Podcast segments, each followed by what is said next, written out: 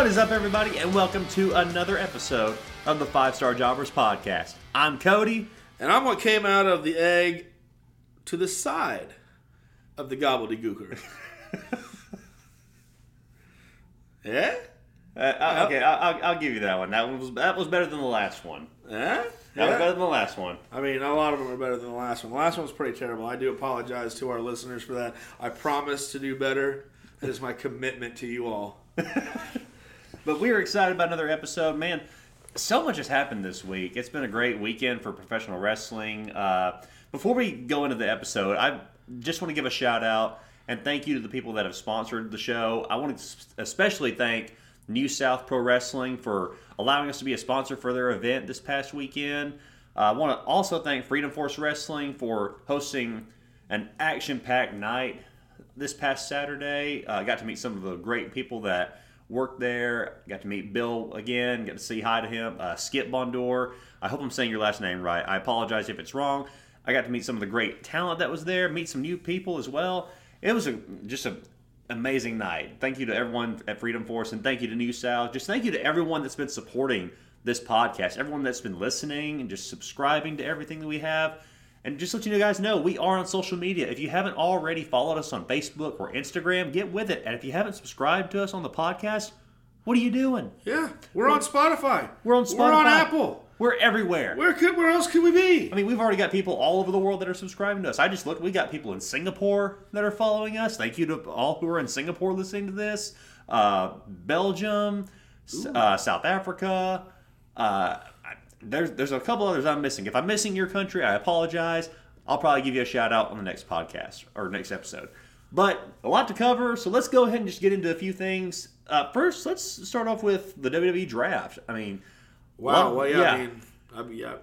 Just- I think I don't think there were any super surprising right? It draft picks. I mean, We kind of uh, expected things to go the way they did for the most part. A couple surprises here and there, but as far as I think the, the introduction before the draft of the world title, you know, really kind of helped to increase the the value of what they're doing though. Right. So now we know that Roman is on SmackDown and they're still going to call him the undisputed universal heavyweight champion, right, but he's not the only champion right, of the elite status now. So we actually finally are back to having two shows with two title crowns that you know our higher level wrestlers can go with. That's going to give us so much more story options. which is the way that it needs to it's, be. it's what's I mean It's what's best, 'cause- for business. It's best for business, exactly. you know,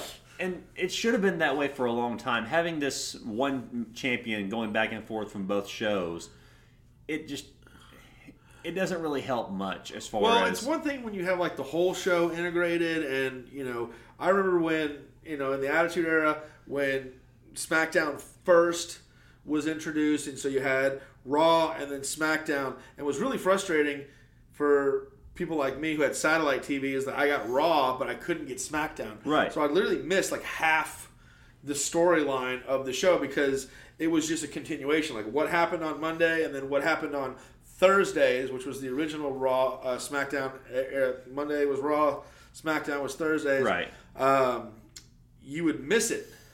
And then there was Sunday Night Heat, but that was kind of just the undercard, so you weren't really missing a whole lot of stuff. The only time anything happened on Sunday Night Heat was right before when Sunday Night Heat was right before a pay per view. right. But uh, you know, so when SmackDown had the you know basically it was the continuation of Raw, and so you had the one champion. It's fine. And but then whenever they've had drafts and it's completely separate, and of course you have the two different titles, that works too. But where we've been for the last year and a half is like a half split show and a half not split show. So Right. we've had this weird thing where it's like you've got a lot of wrestlers who only wrestle on SmackDown and wrestlers who only wrestle on Raw, but Then you have kind of the ones have- that just jump back and forth, depending on what storylines. yeah, like you have entail. like you'd have some, and then when the Usos unified the titles, they would be on both shows, but then you had your Intercontinental title and your U.S. title that were you know show specific. So it was just kind of a weird hybrid. And you know, good for them for trying to see if it worked, but it, it didn't. No. So you know, we're, we're going back to what we know works. two shows, two top champions, split it up. Give you know you have such a huge roster. You've got to have two split shows. I mean, Exactly. Even AEW is reali- realizing that when you have that much talent and only so much time, A lot of people are going to be left in the dark and not given any TV time that yeah, deserve that. and you can't have two three hour shows. No. like the, you know WWE's tried that before, and three hour. I'm I'm so thankful that we don't have three hour Raws anymore. Please, no more. That was No more. It was a marathon. And It same thing with WrestleMania. It's like WrestleMania got to the point where it was like six hours long. I'm so glad. Like I, I you know, I was resistant to it at first. We were resistant to change. Right. But I was so glad when they moved WrestleMania from one day to two days. So it's now Right. you you get the whole roster on there, or as much of the roster as you can get, and you get a lot of exposure for your your talent. But you're not having a six hour. You know, Exactly. wrestle, wrestle like just like you start at two o'clock in the afternoon and then you don't get finished until about twelve thirty the next day. Yeah, I don't have to. I don't have to wrap myself in a bag and depends to watch WrestleMania. You know, It, it just works out better.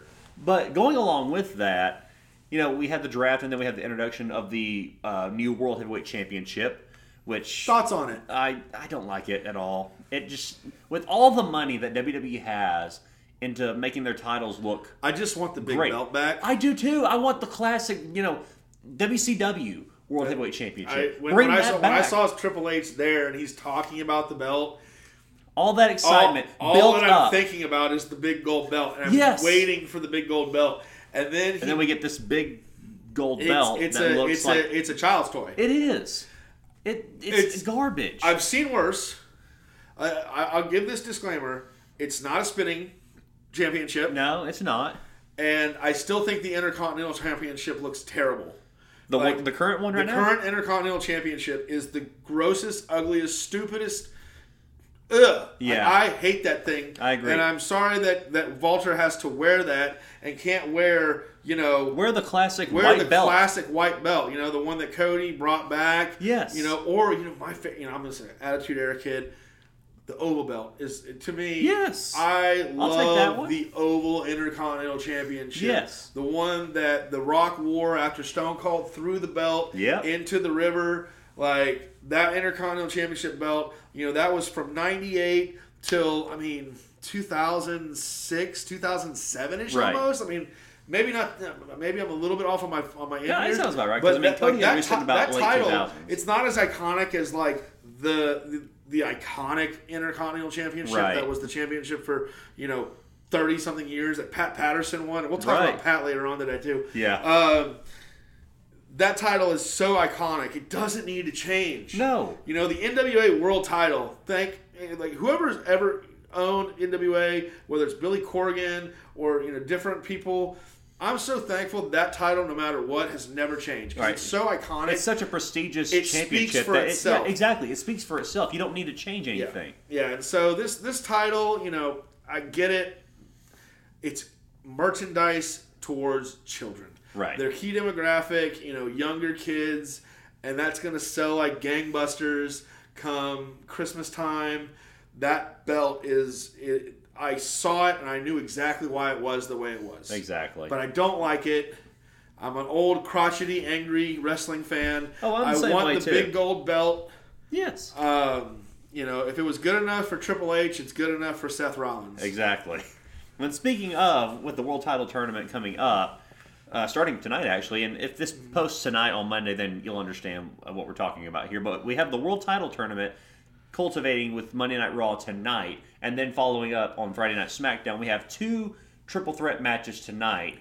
Uh, I'm trying to remember the uh, participants for the first one. I know So it's Cody for- Rhodes, Finn Balor, and The Miz for the first one, and then I believe it's Seth Rollins, Shinsuke Nakamura, and Damian Priest for the second one. Correct. So the winner of those matches will face at the end of Raw tonight. Yes. So essentially, uh, and I, you know, we'll do a little back chair booking here. I'm gonna, Right. I'm going to give you my predictions. You can give me yours. Okay. I, I, I, Cody is winning.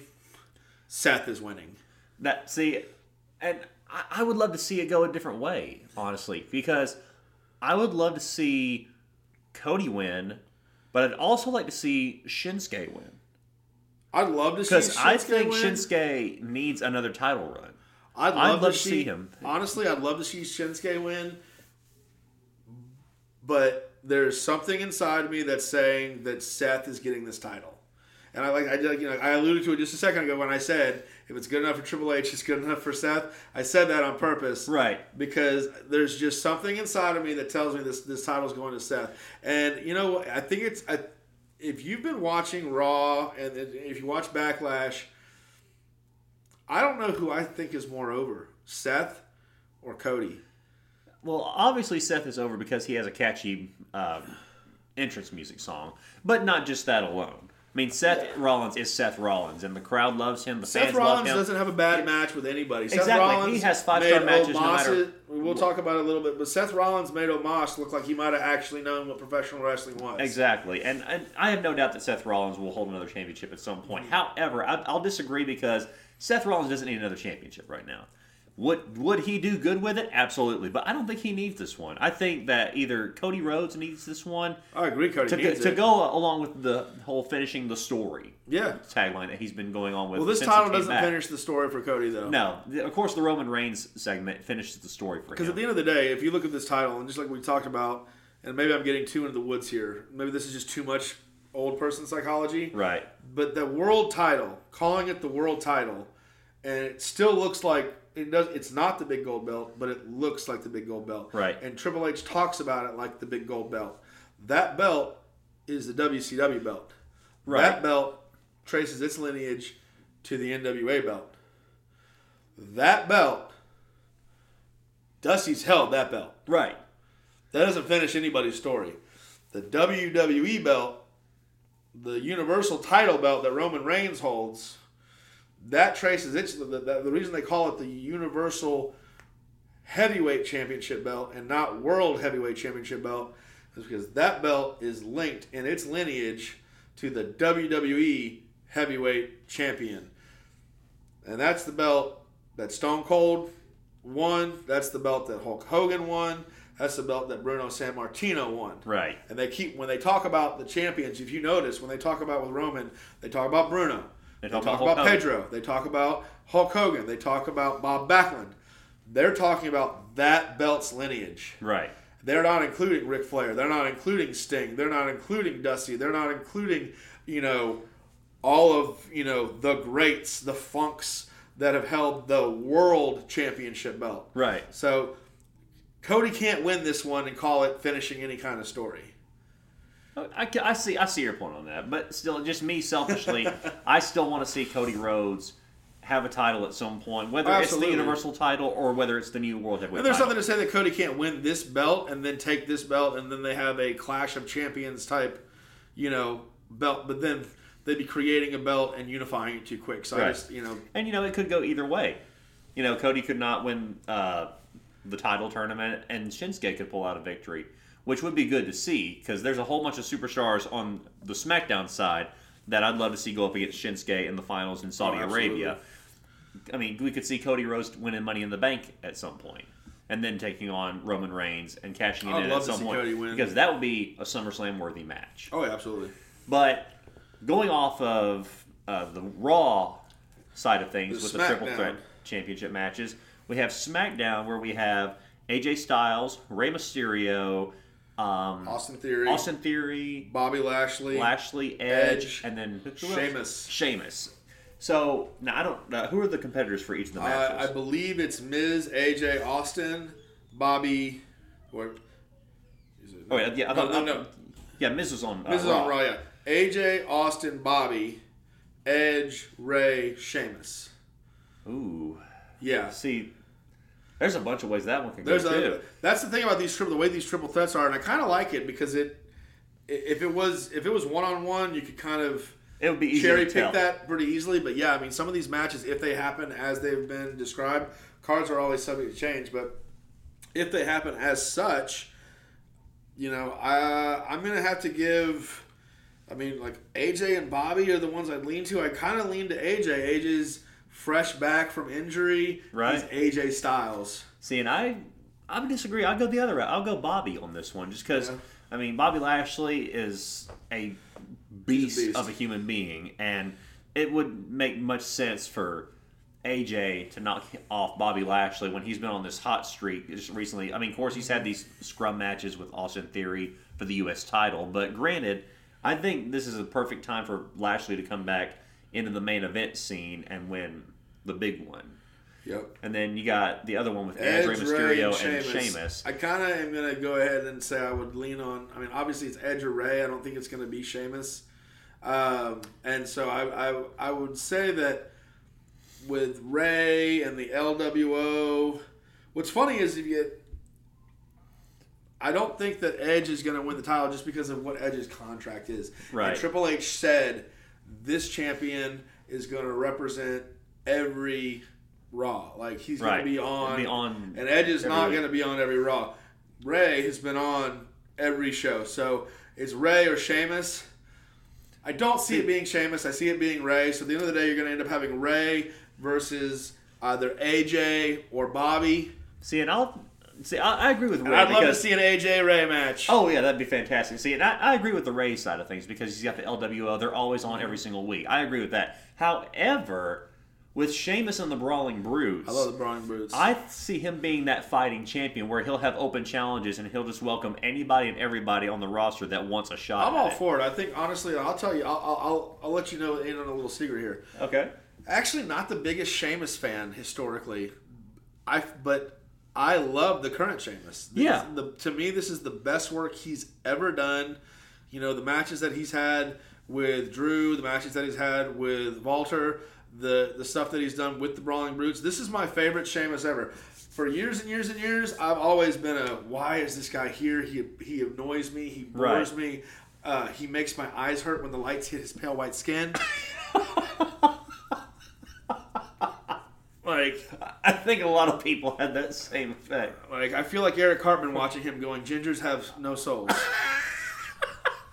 um, but no, the, you know, I, I, I do. I love I love the current run that Sheamus is on, and if they they want to put him up there, great. But I don't see them taking.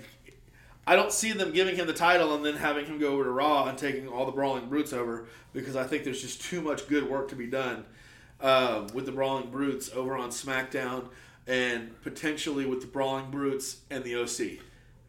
Yeah, that I, I didn't think about that. But yeah, that makes that makes a lot of sense. That's what Like- that's what I'm here for. Yeah. a- age and the occasional fart joke. Oh yeah. So going from WWE side of things, let's kind of track into AEW. Oh, yeah. What's going on with AEW now? There's a lot going on with AEW. They're So doing much so on. much great stuff right now. I mean, Leading into Double or Nothing now. The lead up to Double or be- Nothing is so much better. Like you know, AEW doesn't have nearly as many premium live events Right. as as WWE does, and so they're more spaced out. And I can say that the lead up to Double or Nothing right now is so much better. J- just alone from the main event that we're going to have. I Oh, yeah. you got the four pillars match with MJF, Jungle Boy, Darby Allin, and Sammy Guevara. Yeah, almost four be- years in the making. Exactly. This It's- match has been building up for over three years. The only thing, I, the only my only issue with it is I wish that I had a modicum of belief that any of the other three pillars had a chance.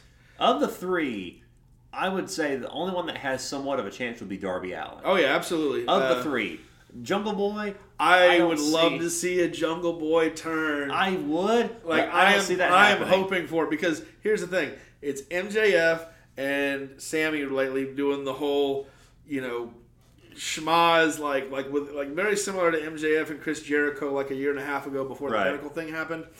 Um, and Sammy's not stupid. Sammy like his character is not dumb. His character is is playing along, but at the end of the day, when the opportunity comes to screw MJF over, he's gonna screw MJF over because Sammy cares about Sammy. Exactly. If And he can Darby, just, if he can just get Darby is your Sting. Darby is your Ricky the Dragon Steamboat. Yeah. Darby is your perennial good guy who is not going to turn. No. And he is going to be your guy that chases these bad guys, whoever it is, you know, through the end of the wrestling cosmos for AEW. Yeah. But the only one who has, you know, he's been nothing but a white meat babyface, but they've given just like the little, you know, little nuggets here and there, little pieces for us, you know, in his in his fight with Christian where we've seen like a darker side of Jungle Boy Jack Perry. And we've talked about it on the show. The Jungle Boy needs to grow up Right. and be a jungle man. Right.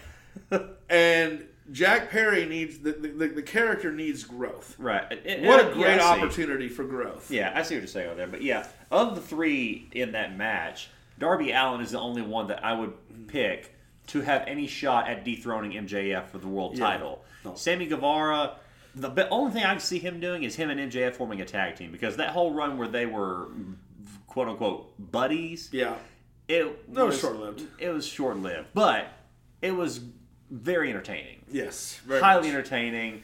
Loved to hate them, but Oh, I think you Sammy is such a great schmarmy heel. Oh yeah, Um, and, him and MJF as a tag team yeah. would be Have you great. been watching any of all the All Access that comes on after? I haven't. I only watched like a little bit from uh, the episode with uh, Britt Baker and Adam Cole. Yeah, But I haven't catched on with any of the other So ones because I, I- know there was I've one with Sammy Guevara. Yeah, I, well, there's a lot of Sammy and Ty. Uh, Right. I'll actually say they're.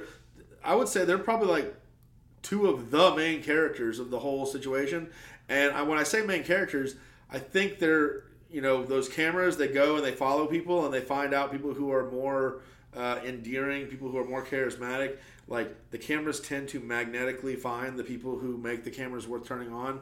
And uh, you know, Sammy and Ty the what they're doing with the all access is I think it's really it's going to grow their characters Right. because you're learning of like who they are behind the scenes. Yeah. And they're both heels, so it's like it's a dangerous little gambit they're playing by showing like Like that- behind that- the scenes. behind the scenes, Sammy Guevara and Tay Conti are actually really kind, nice people. Right. It just breaks like, kayfabe. yeah, But- I mean, it breaks kayfabe, and so like, it's, uh, some people are going to have different opinions of it. But I don't know. It makes me respect the worker that much more. Right. Of who he is, and then who he portrays, and how well he does his job. right. You know, you've got people like the elite. Kenny Omega is Kenny Omega, and the Bucks are the Bucks. Right. And like, they're really not. They're giving you their personality. They're not really giving you And, a you, whole and you lot. can all you can already see that by watching their YouTube channel, the Yeah. Elite, and you can see all the backstage stuff they do. Yeah. I mean, it, they are who they are, but Like, they, they've deviated from that a few times for storylines and stuff, but like where they're most comfortable is just kind of being themselves. Right. You say you've got a guy like Sammy who's just really. Uh, the more I learn about Sammy Guevara, the more I watch Sammy Guevara, the more of a Sammy Guevara fan I am. right. And uh, this is coming from someone who, when I first saw AEW and they first came out, I had no idea who Sammy Guevara was. Same, and, as with a lot of people that came through Yeah. in AEW, like I didn't know. Like I knew who Darby Allin was. See, I didn't know Darby Allin until Yeah. AEW. I didn't know Jungle Boy until AEW, and I didn't even know MJF until AEW. Like a lot of these guys, if for me, which is sad to say, if it wasn't WWE, I didn't know who they were. Which Mm-hmm. Well, until is, AEW, though, I mean, like you had ROH, Right. Unless you had a fight subscription or you lived in the West, you know, you lived in the West side of the country, Right. You know, there's not a whole lot of ROH there, and then of course you've got like you know MLW, Right. GCW, uh, you know, some of that stuff, Progress. You know, stuff that you actually, you know, hear about. What's funny, you would hear about from the NXT world, right, uh, but yeah, no, with with AEW coming in, you had these guys, and they said that's why they're the pillars. Like MJF, you knew about, um, but you knew about him because of Cody. You knew about him because of the the Bucks and the Elite and the the you know being the Elite. Like that's where MJF, you know, probably got his national exposure was through Cody and that group of people. Right. And so you knew about him, uh, but these other guys, you said, didn't quite have that same rocket push like MJF had from day one. right. They had to And just fight now their way to the they are. top. And I say it. You know, I think it's going to be a great match. It's going to be fantastic. I, I wish I could uh, suspend disbelief and believe. You know, and that, that I guess that'll be up to the work that they do inside the ring. But uh, you know, we I think we, we all know MJF's going to walk out of this one still Yeah, the it, champ. it, it's obvious. Um, I'm hoping they do something interesting. Like I said, I'm hoping to see a Jack Perry turn. I'm hoping to see Jack, uh, you know, get a little get a little dark. And uh, I don't you know, think we'll see that until maybe until All In. maybe Because yeah. I mean, if of the times for him to take a turn, that would be the one where you would have a Oh. lot of just I, I don't know what the word I'm looking for is for it, but I mean that would be the one where you want to make your mark the most with that many fans in the arena and with that much publicity over fully the event. fully fully agree. Um, but yeah, it's it's double or nothing is really shaping up, and uh, you know we just want to give you guys uh, just a little rundown real quick of, of where double or nothing's coming. Spoiler Uh, alert. So yeah, spoiler alert, because some of these haven't been announced. Uh, we're, we're, we're running off the dirt sheets on a little bit of these things to give you guys. Uh, But I mean, uh, along with, the, I mean, it's pretty obvious where they're going with Yeah. a lot of storylines, especially with the whole Chris Jericho, Adam Yep. Cole feud, Oh, the easy. Elite, and the Blackpool Combat Club. Like, it's obvious where some of these yeah, storylines some of are these going. some of these are not really that big a surprise, but some of them, uh, you know, they said they've yet to be announced and say things might change. But yeah, right now, Double or Nothing is looking to be the four pillars: MJF, Sammy Guevara, Jungle Boy, and Darby Allin. Uh, we should see the AEW World's Women's Championship, uh, Jamie Hayter versus Saraya. right? Um, I'd like to see them put the belt on Saraya. I Same here. I mean, when, when you have a faction, the faction, and yes, Jamie's in a faction too, but the heel faction needs to have the titles, and the, the baby faces need to be chasing them, not the other way around. It just Exactly. doesn't make any sense. Right. Uh, FTR versus Jay Lethal and Jeff Jarrett. Which was announced on Rampage. That was announced on Rampage, so we know that one's confirmed. Um, I'm, this one's going to be confirmed any day now if it hasn't. But Wardlow, the AEW TNT Championship versus Christian Cage. which, Um, which is actually surprising to me. It's not really. It's kind of coming out of nowhere. Uh, It's it's. I was just kind of confused because I don't know if this is going to be an opportunity for Luchasaurus to turn on Christian Cage, which which wouldn't make sense because they they just returned in a sense, like Christian Cage just coming off of his match with uh, have, Jungle you ever, Boy. have you ever seen Teenage Mutant Ninja Turtle 2: The Secret of the Ooze? Yes, Do you get a Super Shredder vibe off of Luchasaurus? I do. Like the whole Like when he came out, thing. I was like, "It's a Super Shredder!" I did. Like the whole shoulder pad thing with the spikes out there. Yeah, it, it did. and you know what's shredded. funny? Do you know who played the Super Shredder in TMNT two? Refresh my memory. Hmm, big sexy Kevin Nash. No way. Yep, that was that was Kevin Nash. I think that was like his one of his first Hollywood roles. Was yeah, he was the man behind the the, the mask and for Super Shredder. Then so be it. Yeah, that was his line. Uh, just like the, the 30 seconds that he was on screen, but yeah, Yeah. such a good movie. Yep, from the Super Shredder to Magic Mike. How Not the sure, world, how not the sure how that worked out, but yeah. Yeah, Well, technically, from Super Shredder to uh, Prison Guard in. oh, in uh, Uh, yeah, the longest yard. Yep. It's surprising to me like how many wrestlers were in that movie. Sorry, Oh, I'm nothing but on- wrestlers and football players. Exactly. You had. Stone Cold Steve Austin, Uh, Goldberg, had- yep. Great Khali, Kevin Nash. And then you had uh, football players and even MMA MMA fighters. Yeah. that was, Terry that was Crews. Talk Uh, about it. I'm an old school guy. I love Adam Sandler, but like when they first announced that, I was kind of like, "No, don't touch that movie." That's Yeah, and I'm sure a lot of people like that too. And then when I watched it, I was like, "I'm so glad you guys Yeah, did this." because it felt like it was its. own separate It was. style. It was. They, they. It was like it, it moved on from that. Like having Burt Reynolds in it. Like they were. Yeah. right. It was. A, it was a cool story. Glad But yeah, we brought Burt digress. Reynolds in, but you know. But yeah, so after that, we've got uh, the TBS Championship: Jade Cargill versus Taya Valkyrie. Please let Taya destroy her. Either- like I'm sick of being force fed Jade Cargill. I think she's great. I think she's fantastic. I think she has a fantastic look, but she still doesn't have it yet, and she's No. not going to have it wrestling. You know these oh. squash matches that are two minutes or less. Exactly. I mean, it's it's great she has an undefeated record, but She's there- not there's Goldberg. no credibility. Yeah, there's no. She's no Goldberg. She is a fantastic athlete and fantastic wrestler, but there's no credibility to her undefeated streak because she wrestles people that are just like nobodies. Yeah. And then uh, after that, we've got uh, the AEW International Championship match. Orange Cassidy.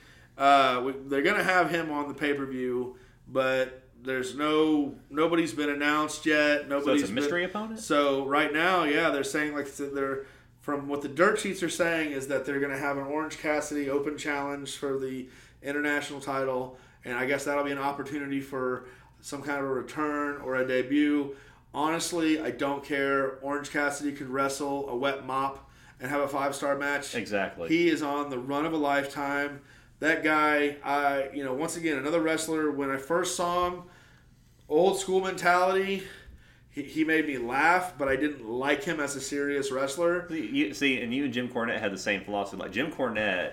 Oh yeah, and I'm still he's I'm still thinking to this day he absolutely hates Orange Cassidy. Jim doesn't change his mind for a whole lot. I mean, No. and I mean he's been in the business. He he has uh, what do you call that? Um, all the right in the world to be as stubborn as he is. Oh yeah, Um, I would say he's like the foremost historian of the professional wrestling business. So, yeah, exactly. Jim, I'm not saying you can't have an opinion. All I'm saying is Orange Cassidy is, is a fantastic worker.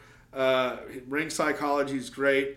He manages to, you know, go in and out of the character when needed to make the match work. Yeah, Um, and also, I'm just a huge uh, one last summer or one, you know, uh, a wet, wet hot American summer Oh, yeah. fan. Uh, so when I when I see him looking like Paul Rudd and I hear Jane hit, yeah. it's it it, cra- it just cracks me up, man. Nostalgia. Yeah, and then uh, so AEW World Trios Championship, they're saying that's going to be between the House of Black with their new open house rules. which I thought was actually I think are super cool. I'm, I- I I'm all into it. Yeah, I'm all into it. Okay, and then uh, no pun intended, y'all. And Hardy Party. So So I'm guessing that's the Hardy Brothers and Isiah Kassidy. I'm guessing that's the Hardy Brothers and Isiah Kassidy. And I'm not sure what Hardy Brothers we're going to get because uh, if, for anybody who watched Rampage, um, they were making some broken Hardy illusions here. Uh, I think we might get Brother Nero. Which honestly, I would love that. I'm a big fan that of version Brother of the Har- Nero. That version of the Hardys versus the House of Black. that would be an entertaining match. I mean, a whole that's- another level. Yeah, it's Can you- fantastic. Can you imagine broken Matt Hardy and Malachi Black? I'm all for it. I mean, uh, broke. I mean, Malachi Black and Brother Nero. I mean, and you know, and Brody King, and and and Buddy, Buddy Matthews. Matthews. Oh man, So the only issue Oh, that I would goodness. have is like I, I, lo- I respect Isiah Kassidy. He's a great competitor, but he's not on that level. he's not on that level. He's I- not on that he- level. Not to say he's not a great wrestler, but he's not on that level. That's Right. not that's not a diss to anybody to say you're not on the Matt and Jeff working the broken, you know, brother Nero broken Matt, and then the you know Malachi Black. I mean, just he's he's just got something about his character. It's phenomenal. you know, whether it was in NXT, WWE, you know, or AEW, he Whether he's Tommy End, Aleister Black, or Malachi Black, he puts on a clinic yep, no matter what situation that he's in or what environment that and he knows in. how to draw you in. Yes. doing the simple things really, really, really well. Yeah, or just not doing hardly anything. Just the mystique of the Yep. character Yep. is what's so captivating. It's like and I'm not going to try and compare it to Undertaker because it's Well, just you got a guy who, darkest. who, by the way, probably is less than 210 pounds soaking wet, but wrestles as a monster better than guys who are 400 pounds. exactly. Like, I'm more intimidated on screen watching Malachi Black than I am watching Omos. 100. percent or Bronson Reed. Like they go on Yes. screen, I could not care any less. I turn it on mute, and that's pee break time. Right. But when Malachi comes on, you believe that he can beat anybody at any time. Absolutely. So, and then CM Punk. so the rest of the Uh, the rest of the oh, match, sorry, obviously that we haven't gotten to yet. Obviously, they're going to have the Elite versus the Blackpool Combat Club in Yes. some way, shape, or form. Uh, Chris and Adam. Uh, they'll probably do something with Ricky and Switchblade and Juice. However, that's going to work. And then It'll it probably be looks Shawn Spears and uh, uh, Ricky Yeah. Starks in a tag team. and a tag Juice and- team. And then uh, there's got to be some kind of. I mean, I'd really love to see you know some kind of a coming to blows between Swerve and Keith because thus far, I guess they've done. A, I guess they've done. I mean, obviously they've done this intentionally. They've kept them pretty separate since the breakup, but. uh, Either you're either they're just going to stay separate and not touch each other for a long time, or you need to bring them together. So They're going to have that at some point. The only thing I don't like is that they haven't really done anything to promote the match, Yeah. or do anything to endorse these two guys coming to a head at some point. All you've seen is Keith Lee and Dustin Rhodes as a tag team, which and that may be the route they're going. Maybe it'll be Swerve Strickland and the Embassy against Keith Lee, Dustin Rhodes, and whoever they can I love I love Dustin Rhodes, but I don't want to see Dustin Rhodes and Keith Lee as a tag team against Swerve in the industry. I want to see Swerve Strickland versus Keith Lee, just the two of them. right. I want it to be, you know, hard hitting, I want to see moves from Swerve that make me go ah, and I want to see moves from Keith that make me go holy beep. Yeah, exactly. Like, and like I said, when you you know you take two guys like that, you don't need anything else. You take everything else away and you let them wrestle. exactly. That's all you need for that. Yeah. So yeah, Double or Nothing's shaping up to be an amazing event. oh, I it's uh, I, I have no idea how they're gonna take Double or Nothing and all that, and then like what a couple weeks later, turn around and do the All In and Wembley. I mean, surely Like- they're going to have something in the works afterwards. But one of the things that I think that's going to happen at some point, because MJF is still going to be the champion after that, but I think based on the promo that he had with Sting and Darby Allin, what was it, a couple weeks ago or so? Mm-hmm. I think that that's going to be where Sting has his retirement match against MJF for the world title. You it'll be a Sting title. It'll be a title match? versus. Yeah, I think it'll be a versus title career? versus career, which is going to be a great match. I think because I mean Sting can still go at his age. I mean, he we've still does a seen, yeah, we've, we've seen the. I mean, we've seen the matches with Sting and Darby versus uh, the Jericho Appreciation Society or whatever they're called at any inner circle. right. Um, you know, they protect him, but he can still go, and he's willing to take you know bumps that are worth taking. Right. Um, and MJF is a smart worker. And just like he said in his in that la- in the uh, one of the last pro- press releases, where he was very much making fun of CM Punk the way that he was doing. Things. Oh yeah, the whole media scrum. That was one hundred. The thing with the pickles. That was uh, as a I like CM Punk with the with the cupcakes, and then MJF with the pickles. I almost because they actually promoted it or made a sponsored uh, ad about it. But the company that made the pickles, Mm-hmm. You almost they got had some? three. I almost Dude, bought I, a if, you, if you if you see three, buy two, and I'll have one. Oh, 100. because I, it's still I don't know what don't know. bakery there is in Chicago, and I'm a big CM Punk guy. I'm not going to a Chicago bakery, but if they got some pickles, Oh, 100 percent. I don't know if they're still available. If they are, I'm going to get some. and he's sitting there at the announce table the other day with uh, uh, with Schiavone and them too, like know, try, trying to give him a pickle. This I just I love I love everything he does. The guy the guy knows how to have a great match. Oh, he and he can have a great match. You know, without uh, needing someone to be a you know a, a crash dummy for him. Right. Like he can be his own crash dummy. So I, I fully believe that MJF and Sting can have an amazing match, and that would definitely sell out Wembley Stadium. Oh yeah, So, that could be your main I mean, I'm, I'm all I'm all for it. Uh, I don't necessarily know that's what we're gonna see, but hey, I can't think of anything better off the top of my head. So let's just Right. go with that. well, it's like you said, we've only got a few weeks until All In, and they're going to have to do a lot Yeah. of creative work to try and Now- come up with matches. Do we know is all out or is all in uh, at Wembley? Does that happen before or after the first episode of Collision? I believe that's before. But I could be wrong. See, I haven't read a whole lot on Collision, but I know that you've got a lot of uh, stuff about Collision, especially with CM Punk making his return on that. And also another little uh, tidbit of information or maybe some stuff in the dirt sheets. But I'll go ahead and let you t- tell a little bit more about that. Well, so obviously with AEW Collision coming, we're gonna it it. You've got uh, Dark slash Elevation have said their goodbyes. Right. You've got Collision coming on. They haven't said it, but the writing is on the table. Exactly. You're It's- getting a but you're getting a brand split. right. You're gonna get, you know, the elite and the people of the elite ilk probably on Dynamite. Right. and then you're going to have people who are willing to work in the CM Punk world over on Collision. Um, and I think there are more Punk people than the elite think. I think Oh yeah. One I, I think the I think the Bucks and Kenny think everybody uh, agrees with them, but they also forget that they're EVPs, right. and most people aren't going to disagree with the EVP. Exactly. Unless they Um, want to have a job there. Yeah. So um, I wish that. And, and honestly, I'm just gonna I'm just gonna be dead honest. This is my hot take, and people gonna be mad at me about it. You know what? Eric Bischoff says controversy creates chaos. I think the elite, I think the Bucks and Kenny are uh, kind of pathetic.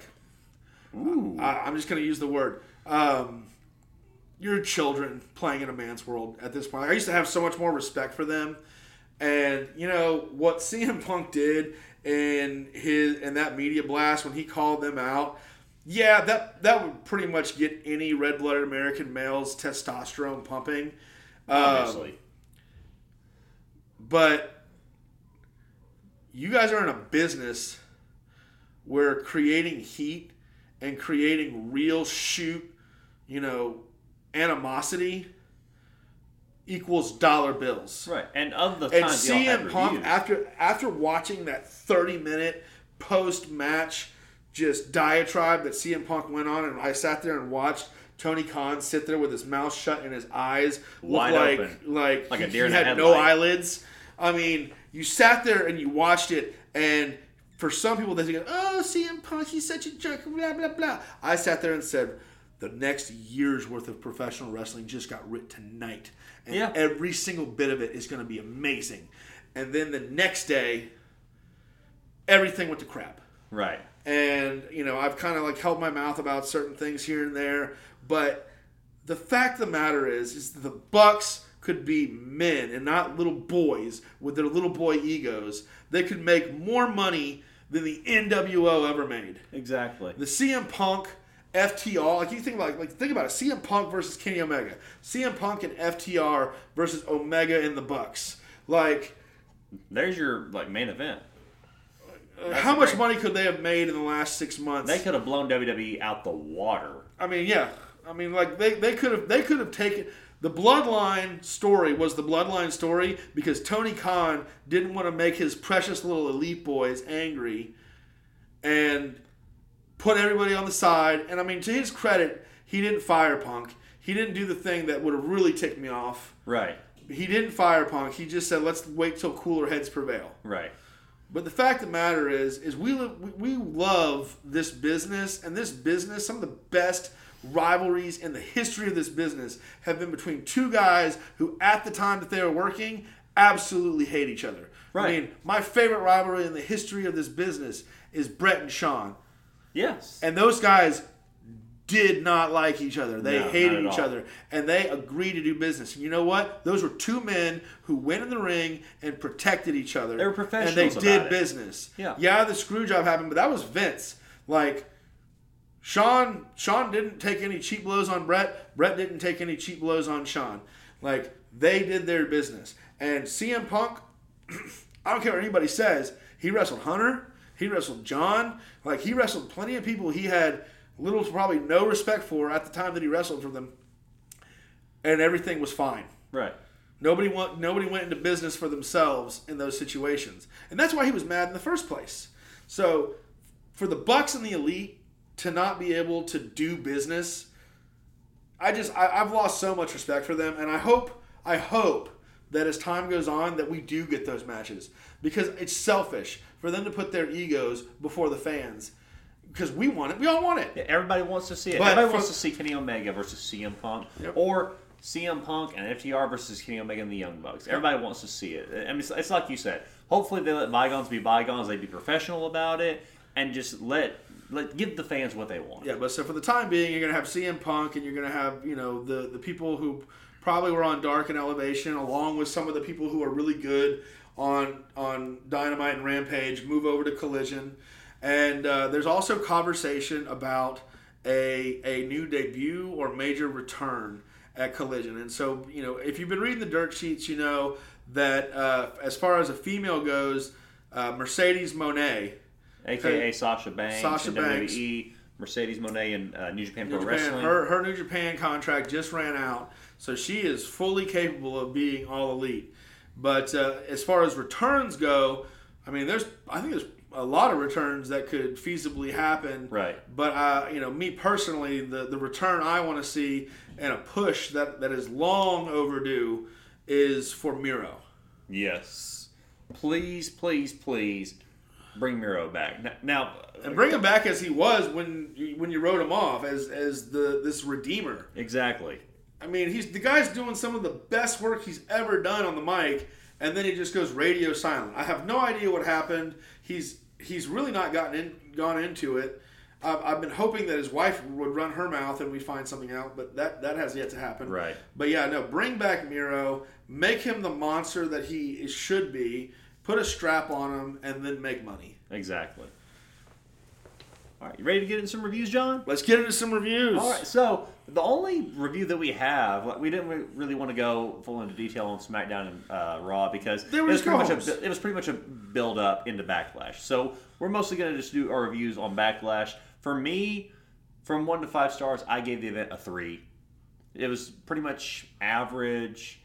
Not, there wasn't a whole lot of action. There was only one match that I gave a five stars to, just Which was because. that one? What, honestly, and you're probably going to hate go me for it. Yeah, I want to hear it. You're probably gonna hate me for it.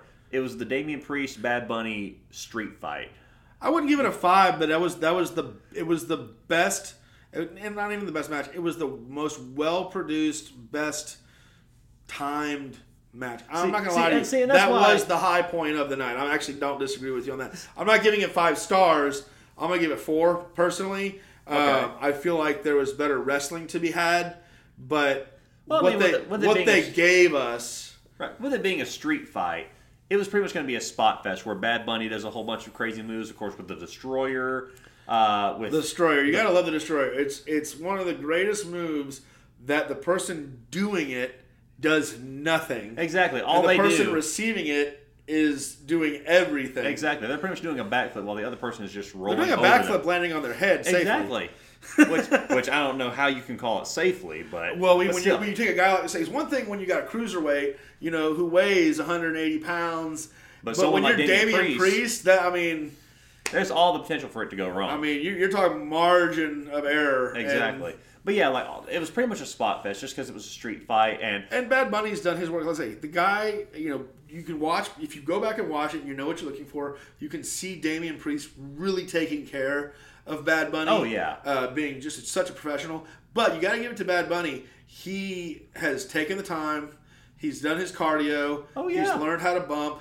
He knows what he respects the business. He does Yeah. not go in there and look like garbage. He, he No. goes in there and looks like he could he could be a professional wrestler. And a lot of times when we see celebrities going into WWE and having these matches, they I still think to no- Logan and Pat are above Bad Bunny's. Oh, 100 percent. Yeah, you got Logan Paul at the top, and then Pat McAfee right underneath Yeah, that. but then I would say Bad Bunny's in the top three, so Oh that's yeah, not a bad easily. place to be. But yeah, like the whole match was just a great like five star just from an entertainment aspect. Of course, you have the return of Carlito.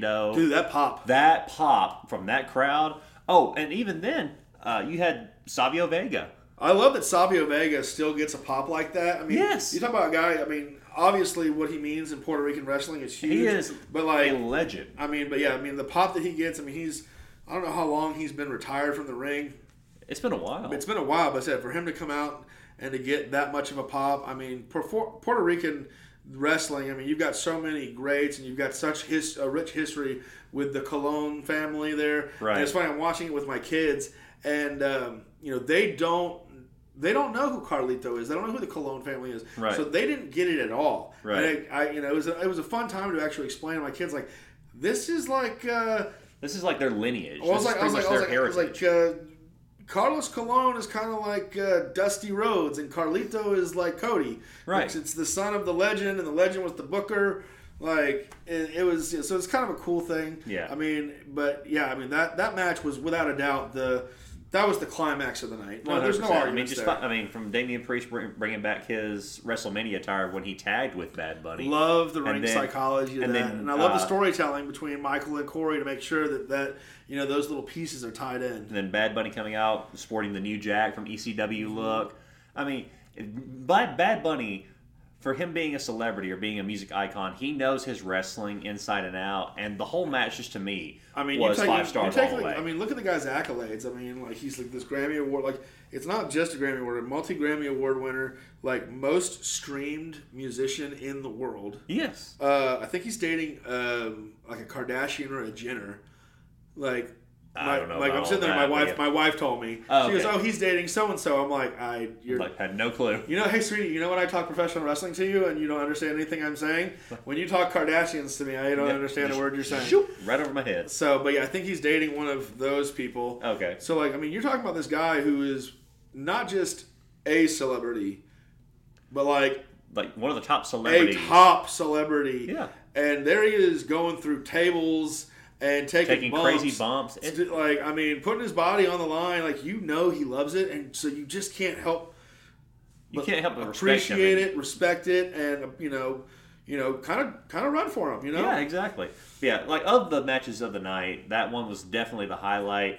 Uh, and I didn't even give Bianca Belair and Iyo Sky credit because I think that was being probably the best wrestling match ruined by the worst finish. finish. Yeah. And I said it earlier in the night, and I'm going to say it again. I'm talking uh, when I mentioned Pat Patterson. I miss Pat Patterson, and if, if there's anything that this, if I can encompass this entire pay per view, it's that we miss you, Pat, Yes. and that you were the best finish guy in the business. And professional wrestling has really never quite been the same since you've you've left this world Right. because finishes suck i i took for granted in my lifetime watching a product you know with wwf wwe with pat patterson writing finishes and finishes you know actually being good right. and the the finishes in this pay per view, there's a couple here, and the first one was the first one of the night. You have a great match. Uh, Io and Bianca do a great job. I mean, there's no doubt that they were going to do a great job. And this is the Iyo Sky that we've been waiting Yeah. to see. She finally got somewhat of a Actually, it's run. not the Iyo Sky I'm waiting to see because because one of the first things I thought when I saw Io was why does she look exactly like Asuka? See, I, I didn't see that very much in her, Her clothing, her attire, she looks like Asuka with the same coloring scheme and everything of Asuka's clothing. I'm like, what happened to the Joshi Judas, like the one who comes out in all black and purple, like that was in NXT after she went crazy on Candice LeRae?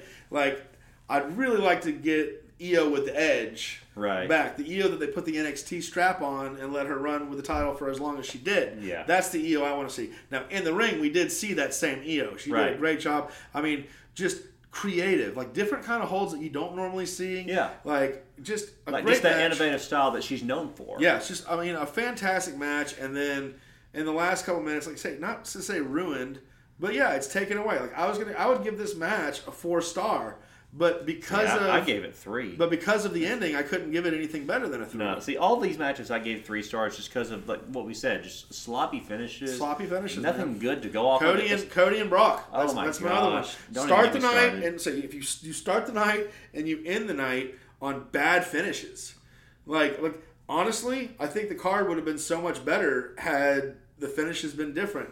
We'd be having a different discussion. But when you start and end your program, you know, with just really that, that's how it ends. right, Like it just makes no sense. yeah. But yeah, overall, the whole night was just a three star for me. Yeah, I mean, nothing was, great about it. it. Was, it was kind of like uh, we, we got to move the story along, but at the same time, we don't really know what we're doing.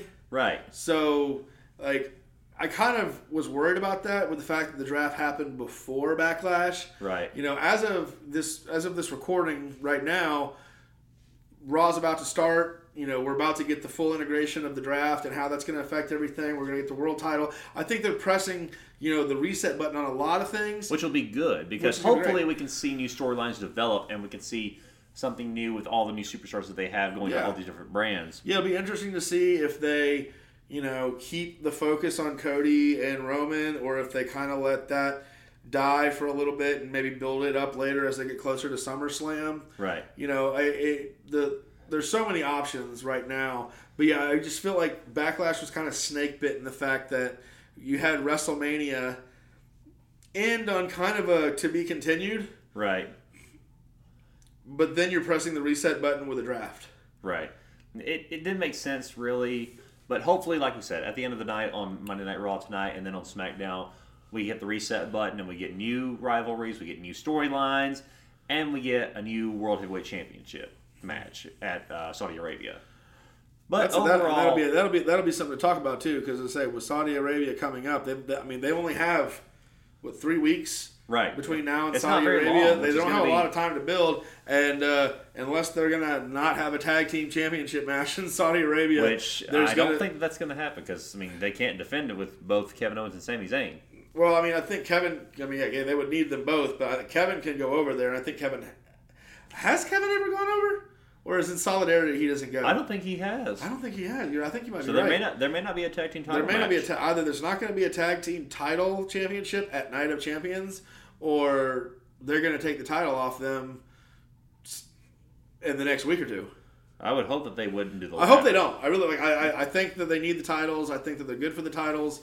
Um, but yeah, I mean, with Saudi Arabia, there's there's so much backward politics that go into the booking of that. Right. But it'll be really interesting to see how they. I mean, you're you're coming out of backlash, but you have no time to rest on your laurels because yeah, you got Night of Champions three you weeks You got to get on it. You got to start creating some storylines that'll Yeah. even make. Well, even then, with Saudi Arabia, you don't really have to make any storylines. It could just be like, some throwaway. You don't have to make storylines, but when you have, it's one thing when you have Crown Jewel or like the greatest Royal Rumble, whatever, and Right. you have like a throwaway booking. right But when you have a Night of Champions booking, which means you're going to have every championship most on the line. all of your championships on the line, you can't you can't just throw that out the out the door and say, yeah, yeah, whatever. We're gonna have this guy defend against this guy, no big deal, and all the champions retain. Because if you do that, then it's like, what's the point? Uh, yeah, I mean, it's a bad show. Yeah. I mean, and this, I'll say the Saudis, you understand this, the Saudis, the Saudi Republic, all that, like, it's like a completely communistic republic, but, Right. you know, in, in the term of a monarchy, everybody who's there does not pay a ticket price. Right. Like, it's a lottery. Yeah. And, like, all the people who are there win the lottery to get tickets to go. And the Saudi Republic pays for that entire thing to be filled and everything. Right. So, like, it's a guaranteed house. Yeah. that they go to. So they have to make sure that they put on a heck of a show every Oh, time they 100%. go. Yeah. And that's like one of their highest now that because of what that is, because of how that's structured, that is their one of their highest revenue uh, live events for the entire year. Right. So I mean, they're gonna they're they're gonna put something good on. They you know they're not gonna just throw out you know crap and say if it was it's one thing when you're having like uh, the greatest Royal Rumble, and you really could you just can throw crap out there and just you know haha. But with Night of Champions, if you're gonna have Roman's gonna be defending. That's and that's another question that begs like who he'll be defending against in such a short say, is amount of time. be is it gonna be Cody? Are they gonna is it gonna be you know somebody on SmackDown who hasn't had a chance to you know? I don't think they're doing anything with Drew because at this point I don't know if Drew's signing another contract. So you don't have Drew.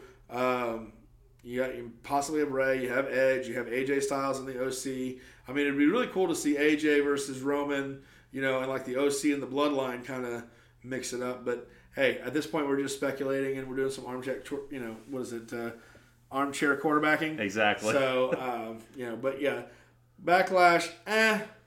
But the the way that the, everything's going, I think is very exciting. right. Um, There's so- there's potential for things to go better depending on how storylines develop and depending on how things go coming from backlash into Night of Champions. But with like we said, with such such a short And it's amount just of kind of funny to me that both both promotions have the same situation going on right now. exactly. It's but hopefully we'll see something good come of it. But it's we'll see in time. Yep. Well, guys, that is all that we have for this episode of the Five Star Drivers Podcast. Again, we're on social media. Go check us out on Facebook, Instagram. Go download our podcast. We're on Spotify, Apple uh, Podcasts, anywhere that we are streamed, we're there. So go and check us out. More episodes to come. Uh, John, you got anything else to add? I love you all from the bottom of my heart. You guys are awesome. Thank you again for supporting us. We hope to see you again next week. Keep it five stars, guys.